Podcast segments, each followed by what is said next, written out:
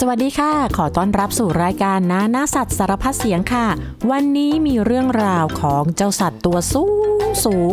เรียกได้ว่าเป็นสัตว์ที่สูงที่สุดในโลกตอนนี้ก็ว่าได้ และเป็นหนึ่งในสัตว์ขวัญใจเด็กๆ ที่มีหลายๆ คนเรียกร้องให้ป้าเวนด้าเล่าเรื่องราวของมันให้ฟังหน่อย เอาล่ะ แล้ววันนี้ก็ได้เวลาฟังเรื่องของเจ้ายีราฟแล้วล่ะค่ะ ว่าแต่ยีราฟมีอะไรดีนะทำไมใครๆถึงชอบกันหนูชอบยีราฟเพราะว่ามันคอยาว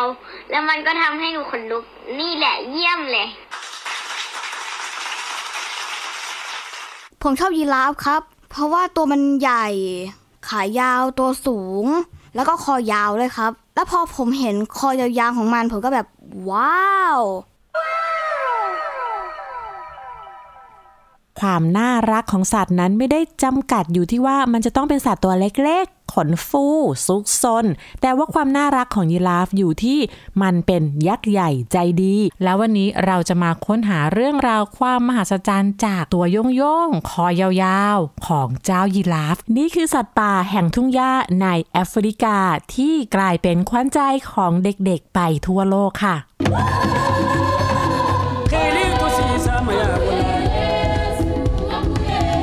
านเกิดหรือว่าที่อยู่ดั้งเดิมของยีราฟนั้นอยู่ที่แอฟริกาค่ะ แต่ทุกวันนี้นะคะ คนทั่วโลกรู้จักยีราฟ เพราะว่าพวกมันได้เดินทางไปอยู่ตามประเทศต่างๆ อยู่ตามสวนสัตว์นะคะ ให้คนได้รู้จักกัน แล้วก็มียีราฟตัวหนึ่งที่โด่งดังมาก ๆ ในระดับโลกเลยล่ะค่ะเรื่องนี้ขอย้อนกลับไปเมื่อปีพศ 2560 ค่ะ ยีราฟตัวหนึ่งชื่อ April April เป็นยีราฟที่อยู่ในสวนสัตว์ที่ชื่อว่า Animal Adventure Park ค่ะ อยู่ในนิวยอร์กสหรัฐอเมริกา ซึ่งที่นั่นเนี่ยเขาก็มีช่อง YouTube ที่เจ้า April เนี่ยเป็นดาราประจำเลย ซึ่งก็จะถ่ายทอดสดตั้งแต่มันเริ่มท้อง แล้วเขาก็บอกว่าวันไหนที่มันคลอดลูกเนี่ยจะมีการไลฟ์สดให้ทั่วโลกได้ดูกัน แล้วหลาย ๆ คนนะคะก็ติดตามชีวิตความเป็นอยู่ของ April ซึ่งมียอดวิวติดตามเป็นล้านเลยล่ะค่ะ แล้ววันที่ 15 เมษายน 2560 April ก็คลอดลูกค่ะ และสวนสัตว์ก็ไลฟ์สดทาง YouTube ครั้งนั้นมีผู้ชมดูกว่า 16 ล้านคนเลย เอพิลคลอดยีราฟตัวน้อยเป็นตัวผู้ มีการจัดประกวดตั้งชื่อ แล้วชื่อที่ชนะการประกวดนะคะ ก็คือชื่อทาจิริ ทาจิริมีความหมายว่าความหวัง เป็นภาษาสวาฮิลีค่ะ ภาษาสวาฮิลีเป็นภาษาที่ใช้กันมากในแอฟริกาตะวันออก ซึ่งก็ได้แก่ประเทศแทนซาเนีย เคนยาคองโก แอฟริการวันดา ยูกันดาค่ะ ซึ่งที่นั่นเป็นบ้านเกิดของยีราฟนั่นเอง เจ้าทาจิริก็เติบโตแข็งแรงแล้วก็เป็นขวัญใจผู้ชม เป็นเน็ตไอดอลตัวจิ๋วตัวใหม่ค่ะ และวันที่ 2 เมษายน 2564 เอพิลก็จากเราไปด้วยอายุ 20 ปีค่ะ ยีราฟที่ถูกเลี้ยงจะมีอายุขัยประมาณ 20-25 ปี แต่ยีราฟในธรรมชาติจะมีอายุที่ประมาณ 10-15 ปีค่ะ เจ้าเอพิลเนี่ยถือว่าเป็นเน็ตไอดอลที่สร้างประโยชน์ให้กับเพื่อนๆยีราฟอย่างมากมายเลยนะคะ การที่มันให้กำเนิดเจ้าทาจิรินะคะ และการที่มีคนติดตามชื่นชอบ และก็รักมันทำให้เกิดกระแสการอนุรักษ์ยีราฟขึ้นอย่างมากมายค่ะ เพราะทุกวันนี้ยีราฟในธรรมชาติเหลือน้อยลงทุกทีแล้วค่ะ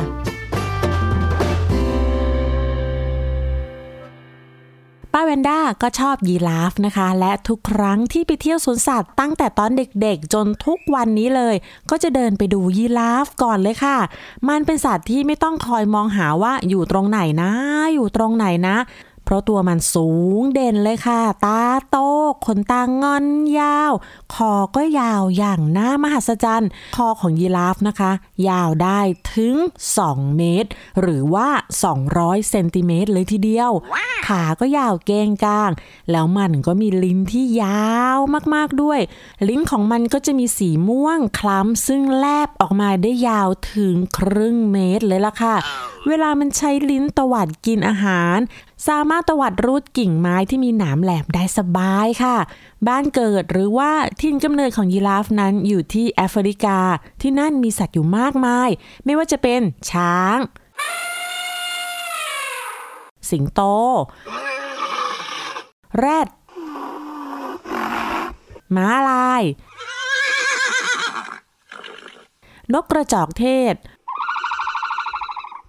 คำว่ายีราฟ จากการหาข้อมูลพบว่ามีต้นกำเนิดมาจากภาษาอาหรับ ชื่ออาหรับแปลว่าผู้เดินเร็วค่ะ ยีราฟเป็นสัตว์ที่ดูแปลกประหลาดในสายตาของคนที่พบเจอนะคะ หลาย ๆ ประเทศก็เลยตั้งชื่อของมันตามความรู้สึกที่ได้เห็นค่ะ อย่างเช่น ภาษาละตินและคนอังกฤษในสมัยก่อน เขาก็เรียกยีราฟว่า อูดเสือดาว เพราะว่าหน้าตามันคล้ายอูด แต่ว่าตัวมันเป็นลายคล้ายเสือดาวค่ะ และในทวีปเอเชีย คนจีนได้รู้จักยีราฟครั้งแรกเมื่อ 600 กว่าปีที่แล้วค่ะ ในสมัยราชวงศ์หมิง ตอนนั้นมีการเดินเรือรอบโลก โดยเรือของเจิ้งเหอเรือของเจิ้งเหอใช้เวลาเดินทางยาวนานถึง 28 ปี และเดินทางไปไกลถึงแอฟริกาโน่นแน่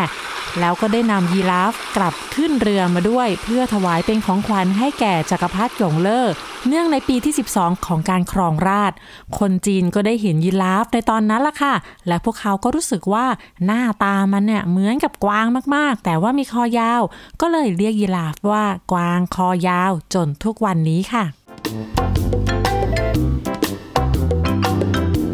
ยีราฟนั้นไม่มีเขี้ยวแหลมๆ ไม่มีเล็บยาวๆ แล้วก็ไม่แข็งแกร่งบึกบึนเหมือนแรด ไม่วิ่งเร็วเหมือนม้าลาย แล้วก็ไม่ได้อยู่เป็นฟูงใหญ่เหมือนวัว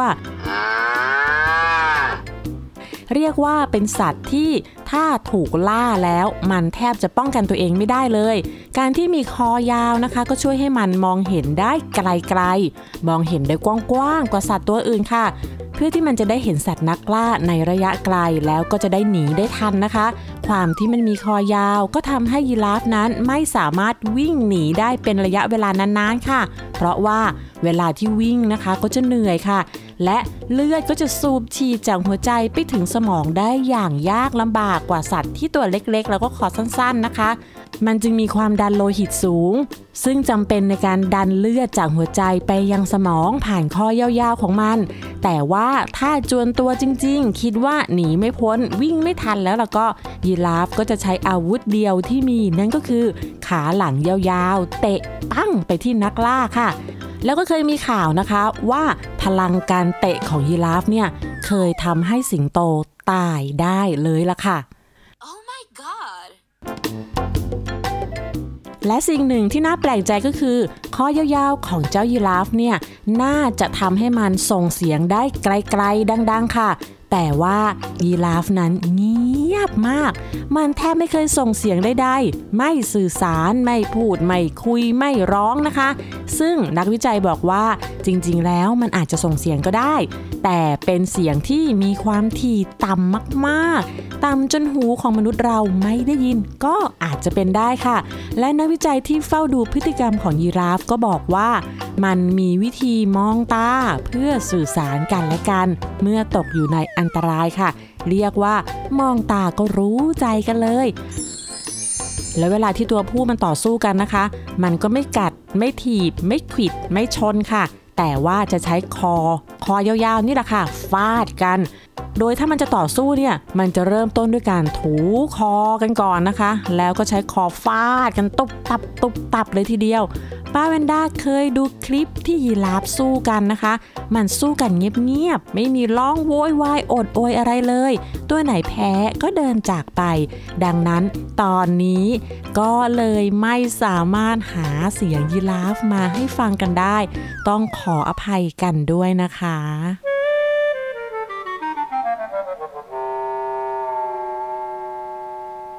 พูดถึงเรื่องคอยาวๆของยีราฟแล้วนะคะ ก็เลยทำให้สงสัยว่าทำไมธรรมชาติถึงได้สร้างให้ยีราฟนั้นมีคอยาว ผิดแปลกแตกต่างจากสัตว์ชนิดอื่นๆ มีเหตุผลอะไรทำไมถึงเป็นเช่นนั้นนะคะ เรื่องนี้ขอถามลุงหมอเกษตร นายสัตวแพทย์เกษตรสุเตชะค่ะ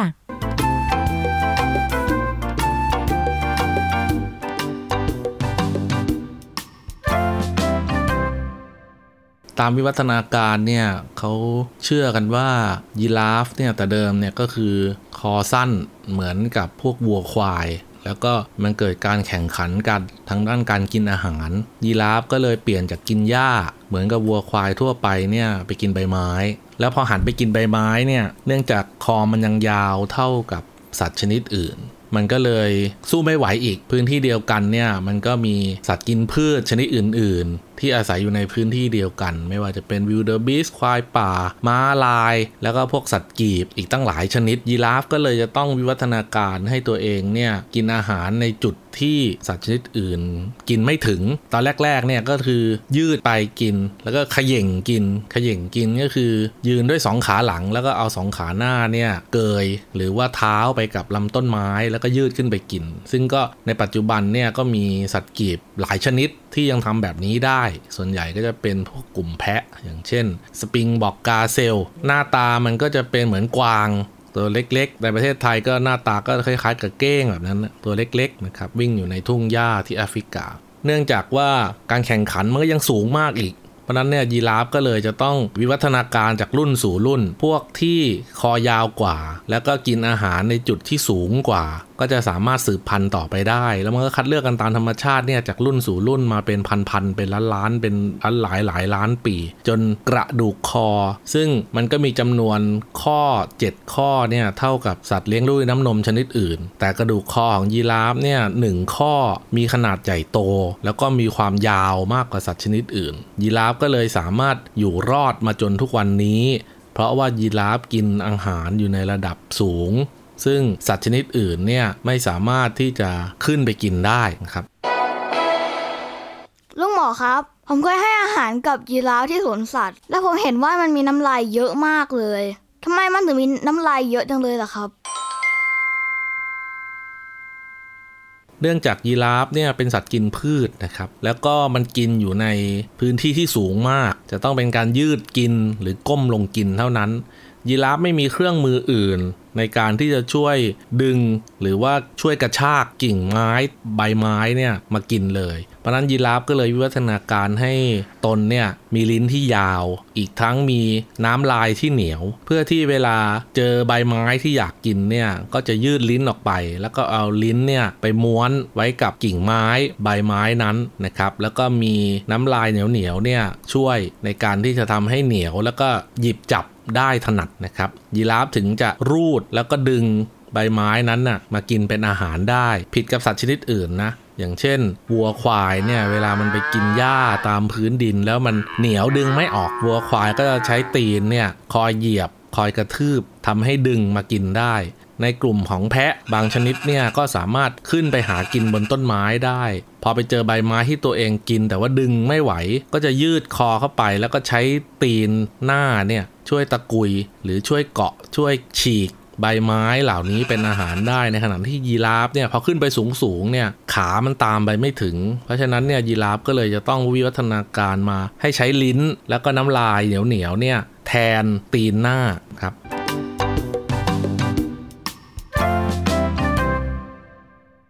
ขอบคุณลุงหมอเกษตรมากเลยค่ะ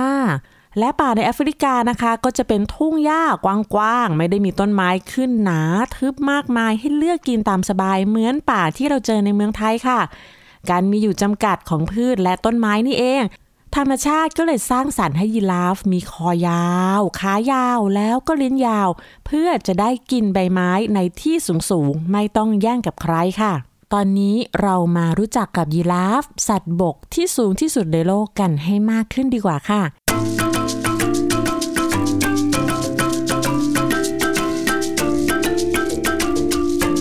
ยีราฟนั้นมีความสูงประมาณ 4 ถึง 5.5 เมตร ซึ่งก็ราวๆตึก 2 ชั้นถึง 3 ชั้นเลยค่ะ น้ำหนักประมาณ 900 กิโลกรัมค่ะ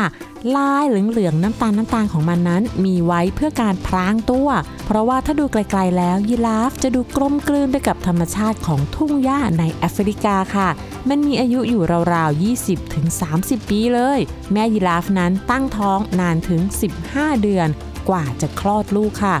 ลูกยีราฟเมื่อคลอดออกมาแล้ว ใช้เวลาประมาณครึ่งชั่วโมงหลังคลอด มันจะเดินได้เลย และสิ่งที่บ่งบอกว่ายีราฟตัวไหนคือตัวผู้ ตัวไหนคือตัวเมียก็คือเขาของยีราฟค่ะ ไม่ใช่ว่าตัวผู้มีตัวเมียไม่มีตัวเมียมี หรือตัวผู้ไม่มีเขา จริง ๆ แล้วยีราฟทั้งสองเพศมีเขาด้วยกันทั้งคู่ แต่เขานั้นจะมีความแตกต่างกันค่ะนั่นก็คือเขาของยีราฟตัวผู้ด้านบนจะมีลักษณะตัดราบเรียบ และมีความใหญ่กว่าอวบกว่าตัวเมียค่ะ ส่วนเขาของยีราฟตัวเมียนั้นจะมีขนสีดำปกคลุมเป็นพุ่มมองเห็นชัดเจนเลย เพราะฉะนั้นถ้าเราไปสวนสัตว์ไหนแล้วเจอยีราฟแล้วก็คราวนี้ดูที่เขาเราก็จะรู้แล้วว่า ตัวไหนคือตัวผู้ ตัวไหนคือตัวเมียค่ะ ยีราฟนั้นจะอยู่รวมกันเป็นฝูงในทุ่งโล่งร่วมกับสัตว์กินพืชชนิดอื่น ๆ เช่นม้าลาย นกกระจอกเทศ แอนทิโลป แอนติโลปเป็นสัตว์พวกเดียวกับวัวค่ะ แต่ว่าหน้าตามันจะคล้ายกวางมากๆ เขาจะยาวแหลมแล้วก็บิดเป็นเกลียว หัวใจของยีราฟมีขนาดใหญ่มากๆเลยค่ะ และมีน้ำหนักถึง 10-15 กิโลกรัมเลยทีเดียว ด้วยความที่มันเป็นสัตว์ที่ตัวสูงค่ะ มันจึงจำเป็นต้องมีหัวใจที่มีขนาดใหญ่ เพื่อจะได้สูบฉีดเลือดไปเลี้ยงสมองได้ เพราะว่าถ้ามีหัวใจเล็กๆนะคะ ก็จะไม่มีแรงพอที่จะสูบฉีดเลือดไปถึงสมอง ผ่านคอยาวๆของมันค่ะ ซึ่งหัวใจนั้นก็เปรียบเสมือนกับปั๊มน้ำค่ะ ที่จะสูบน้ำขึ้นไปบนตึกสูงๆค่ะ ถ้าเราไม่มีปั๊มน้ำนะคะ น้ำประปาก็จะอ่อนค่ะ เปิดแล้วก็ไม่ค่อยไหล เมื่อไหร่ที่มีปั๊มน้ำแล้วก็น้ำก็จะไหลเร็ว ไหลแรงแล้วก็ไหลดีค่ะ หัวใจก็ทำหน้าที่เหมือนปั๊มน้ำนั่นแหละค่ะ และยีราฟได้ชื่อว่าเป็นสัตว์ที่นอนหลับพักผ่อนน้อยที่สุดเลย โดยเฉลี่ยแล้วพวกมันนอนเพียงไม่กี่นาทีต่อวัน อย่างมากที่สุดเลย ไม่เกิน 4 ชั่วโมงต่อวันค่ะ ส่วนใหญ่ก็จะเป็นการงีบหลับในขณะที่ยืนอยู่เป็นเวลาสั้นๆ เพราะว่ามันมีคอที่ยาวทำให้การนอนของมันนั้นเป็นไปอย่างยากลำบาก อย่างไรก็ตาม พวกมันสามารถนอนพับคอบนพื้นได้ เหมือนสัตว์อื่น ๆ ทั่วไป เช่นกันค่ะ และเวลาจะกินน้ำนะคะ หรือว่ากินอาหารที่อยู่กับพื้น ยีราฟจะใช้วิธีการขาคู่หน้าออกกว้าง ๆ ค่ะ แล้วก็ย่อตัวลง จากนั้นก็ก้มคอลงไปเพื่อกินน้ำนะคะการก้มคอลงมากินน้ำเป็นช่วงเวลาที่อันตรายมากสำหรับยีราฟค่ะเพราะว่ามันจะอยู่ในท่าทางที่ไม่คล่องตัวค่ะ ซึ่งก็เป็นช่วงเวลาที่สัตว์นักล่าเนี่ยจะหาโอกาสบุกจู่โจมยีราฟได้ค่ะ ยีราฟก็เลยไม่ค่อยดื่มน้ำสักเท่าไหร่มันดื่มน้ำน้อยมากค่ะหลายๆ วันถึงจะกินสักครั้งหนึ่ง แล้วถามว่ามันไม่หิวน้ำเหรอ จริง ๆ ก็หิวน้ำนะคะ แต่ว่าใบไม้ที่มันกินเข้าไปก็มีน้ำอยู่ เพราะฉะนั้นมันก็ได้รับน้ำที่อยู่จากใบไม้ที่กินเป็นอาหารเป็นหลักค่ะ ตอนนี้นะคะ ทั่วทั้งแอฟริกาเลย มีประชากรยีราฟในธรรมชาติลดลงอย่างมากๆ เหลือยีราฟอยู่ในโลกนี้เพียงราวๆ 1 1 0 0 0 0 ตัวเท่านั้นเอง สิ่งที่ทำให้ยีราฟลดจำนวนลงไปก็มีหลายอย่างค่ะ เช่น การเปลี่ยนแปลงของสภาพภูมิอากาศ การมีอาหารไม่เพียงพอ และการทำพื้นที่เลี้ยงสัตว์ ปลูกพืชของมนุษย์ ที่ทำให้แหล่งที่อยู่อาศัย และอาหารของยีราฟมีน้อยลงไปเรื่อยๆ และที่สำคัญบางคนก็ยังล่ายีราฟด้วยล่ะเขาบอกว่าเนื้อยีราฟนั้นขายได้ราคาดี และบางคนก็สะสมหางยีราฟอีกตั้งหาก Oh no จริงๆ แล้วเนี่ยป้าแพนด้ามองว่าหางยีราฟก็ต้องอยู่กับตัวยีราฟถึงจะดีที่สุด แล้วก็สวยที่สุดไม่ใช่มาอยู่ที่บ้านของใครบางคนนะคะ แล้วตอนนี้ก็ได้เวลานิทานยีราฟแล้วล่ะค่ะ นิทานเรื่องนี้มาจากประเทศแทนซาเนียค่ะ มีชื่อเรื่องว่ากำเนิดยีราฟหน้าหมู่บ้านเชิงเขา มีหญิงไม้คนหนึ่ง เธออาศัยอยู่ที่นั่น สามีของเธอเสียชีวิตไปแล้ว และเธอก็ไม่มีลูก ดังนั้นเธอจึงเหงามาก แล้วเธอก็เหนื่อยกับชีวิตประจำวัน ไม่ว่าจะเป็นเรื่องของการทำความสะอาดบ้าน ดูแลไก่ที่เลี้ยงทำอาหาร ปลูกผัก เธอทำทุกอย่างลำพังด้วยตัวเธอเอง และคืนหนึ่งก่อนนอน เธอรู้สึกเหนื่อยมากๆ ก็เลยเดินออกมาหน้าบ้านมองขึ้นไปบนท้องฟ้า แล้วอธิษฐานว่า ฉันเหนื่อยจังเลย งานของฉันหนักเกินไป ช่วยส่งใครก็ได้มาช่วยงานฉันที และเช้าวันรุ่งขึ้น ในขณะที่กำลังขุดดินเพื่อปลูกผักริมแม่น้ำ เธอได้ยินเสียงอะไรบางอย่าง ตกน้ำเสียงดัง และเมื่อหันไปดู เธอก็เห็นม้าตัวเล็ก สีน้ำตาลตัวหนึ่งมันกำลังตะเกียกตะกายว่ายน้ำ เธอจึงช่วยมันขึ้นมาจากน้ำ เจ้าม้าตัวน้อยสะบัดขนเพื่อให้ตัวแห้ง แล้วมันก็เดินตามเธอกลับบ้าน หญิงผู้นั้นก็คิดว่า นี่น่าจะเป็นม้าที่สิ่งศักดิ์สิทธิ์ส่งมาให้จากคำอธิษฐานที่เธอขอไว้เมื่อคืนก่อน หลังจากที่ม้าตัวน้อยมาอยู่ที่บ้าน เธอก็ขี่หลังของมันเดินทางมาปลูกผักที่ริมแม่น้ำทุกวัน เป็นเช่นนั้นหลายวันผ่านไป วันหนึ่ง เมื่อเธอมองลงไปที่อีกฝั่งของแม่น้ำเธอเห็นว่า ฝั่งนั้นมีพืชผักผลไม้ป่าที่น่ากินมากมาย เธอจึงอยากข้ามไปที่ฝั่งนั้น แต่แม่น้ำนั้นลึกและกว้าง เจ้าม้าก็ตัวเล็กและมีขาสั้นเกินไปที่จะเดินข้ามแม่น้ำนั้นไปได้ คืนนั้นเธอก็เลยออกมานอกบ้านและอธิษฐานอีกครั้งว่า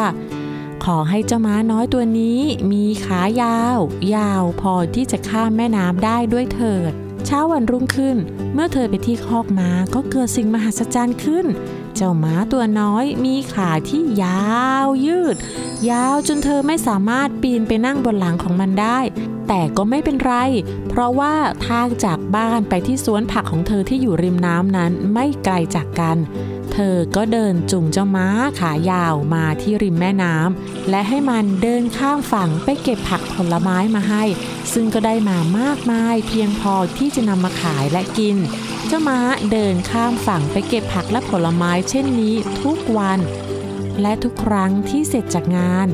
มันไม่เคยได้กินผักผลไม้ที่เก็บมาเลย หญิงไม้เก็บไว้กินเองและเอาไปขายทั้งหมด มันก็ได้แต่กินหญ้าแห้งทุกทุกวัน จนวันหนึ่งในฤดูแล้ง ฝนไม่ตก น้ำในแม่น้ำก็แห้ง ผักที่ปลูกไว้ก็เหี่ยวเฉาลง รวมทั้งพืชผักที่อยู่อีกฝั่งหนึ่งของแม่น้ำด้วย เหลือแต่ผลไม้บนต้นไม้สูง ที่ออกผลมากมาย ส่งกลิ่นหอม หวานชวนให้ลิ้มลอง เธอสั่งให้เจ้าม้าไปคาบผลไม้จากต้นไม้ลงมา แต่คอของเจ้าม้านั้นก็สั้นเกินไป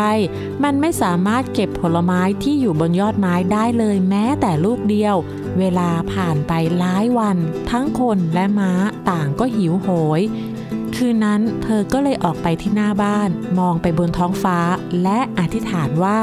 ขอให้ม้าของฉันมีคอที่ยาวกว่านี้ด้วยเถิด เช้าวันรุ่งขึ้น เมื่อเธอเดินไปที่คอกม้าก็ต้องประหลาดใจ เมื่อเจ้าม้ามีคอยืดยาวออกมาทำให้มันดูคล้ายกับอูฐเธอจึงจูงมันเดินไปที่แม่น้ำและให้เจ้าม้าข้ามฝั่งเพื่อไปเก็บผลไม้จากต้นไม้สูงมาให้เธอ แล้วก็ทำเช่นนี้ทุกทุกวันจนเหลือแต่ผลไม้ที่อยู่บนกิ่งสูง สูงเกินกว่าจะเก็บได้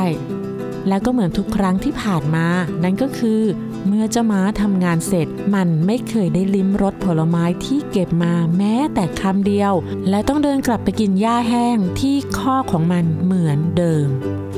คืนนั้นหญิงไม้ออกมาที่หน้าบ้าน และมองขึ้นไปบนท้องฟ้า และอธิษฐานอีกครั้ง เธอขอให้เจ้าม้ามีคอยาวกว่านี้ ท่านใดนั้นมีเสียงจากสวรรค์ดังลงมาว่า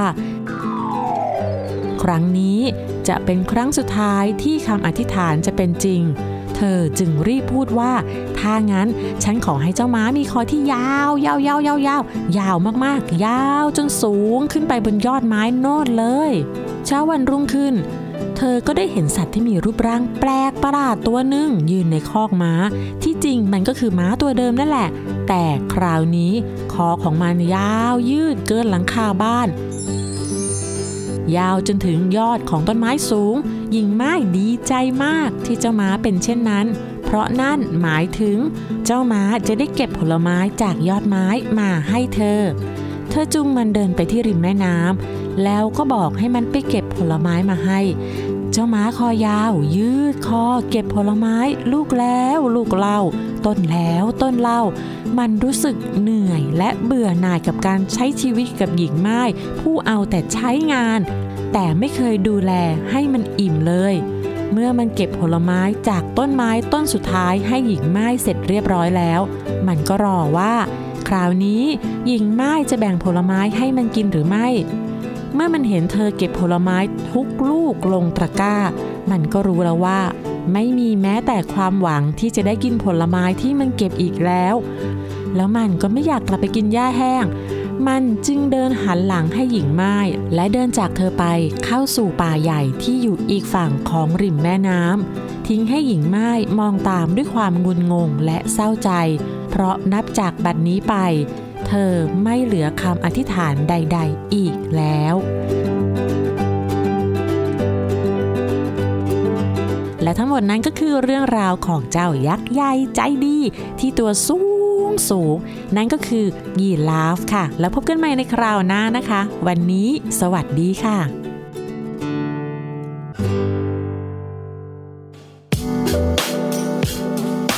ติดตามรายการทางเว็บไซต์และแอปพลิเคชันของไทย PBS Podcast